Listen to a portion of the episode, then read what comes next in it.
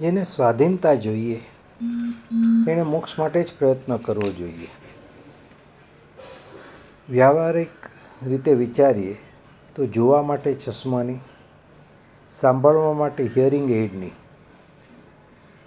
ચાવવા માટે ડેન્ચરની, ચાલવા માટે વોકરની કે ગળે ઉતારવા માટે રાઈસ ટ્યુબની, પચાવવા કે પેટ સાફ લાવવા માટે જુલાબની ગોળીની વગેરેની જરૂર પડે. આ રીતે એક એક સુખ માટે આવી એક એક કે અનેક વસ્તુઓનો ઉપયોગ કરવો પડે. પરંતુ જો આ બધું જ તે વસ્તુઓનો સહારો લીધા વિના સ્વાભાવિક રીતે પોતાની જાતે થઈ શકતું હોય, તો કોઈ પણ વ્યક્તિને આ બધી વસ્તુઓની પરાધીનતા ન ગમે. એ જ રીતે સંસારના નાના મોટા કોઈ પણ સુખની અનુભૂતિ માટે શરીર ઇન્દ્રિયો, મગજ, જ્ઞાનતંતુઓ તથા વૈજ્ઞાનિક વગેરે કર્મોનો સહારો લેવો પડે છે.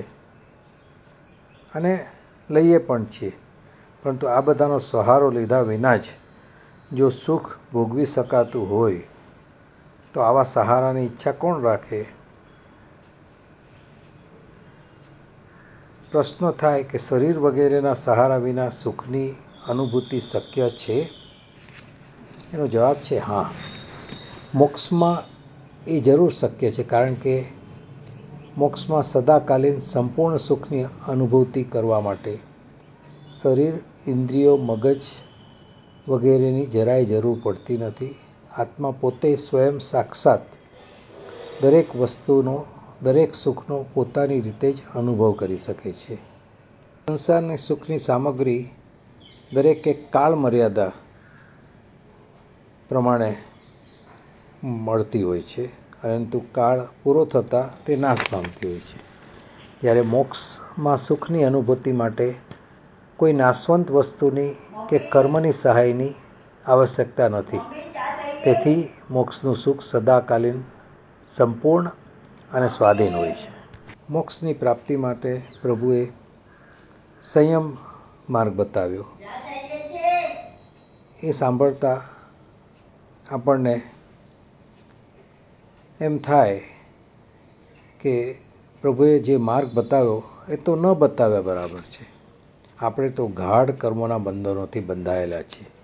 તેથી આપણી કોઈ એવી કોઈ શક્તિ નથી કે આપણે ઘર બાર, કુટુંબ પરિવાર, ધન સંપત્તિ વગેરેનો ત્યાગ કરીને સંયમ સ્વીકાર કરી વીર પ્રભુના શ્રમણ ભગવંતો જેવી કઠોરતમ સંયમની સાધના કરી શકીએ.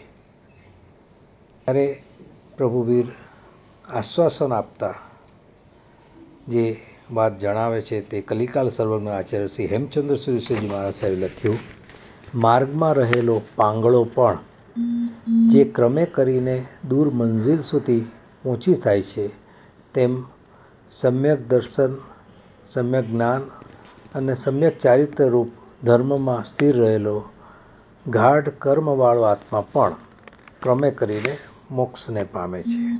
મહત્ત્વની વાત એ છે કે મોક્ષનું લક્ષ્ય ક્યારેય ચૂકાવવું ન જોઈએ.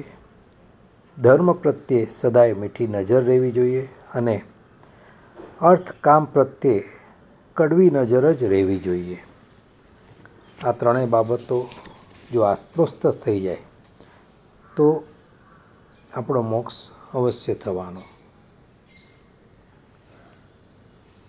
આ રીતે વીર પ્રભુની દેશના પૂરી થઈ ત્યારે ત્યાં હાજર રહેલા રાજા પુણ્યપાલ ઊભા થયા. તેઓ પ્રભુને ત્રણ પ્રદક્ષિણા આપી અને પ્રભુની અનુમતિપૂર્વક પોતાને આવેલા આઠ સ્વપ્નની વાત જણાવી.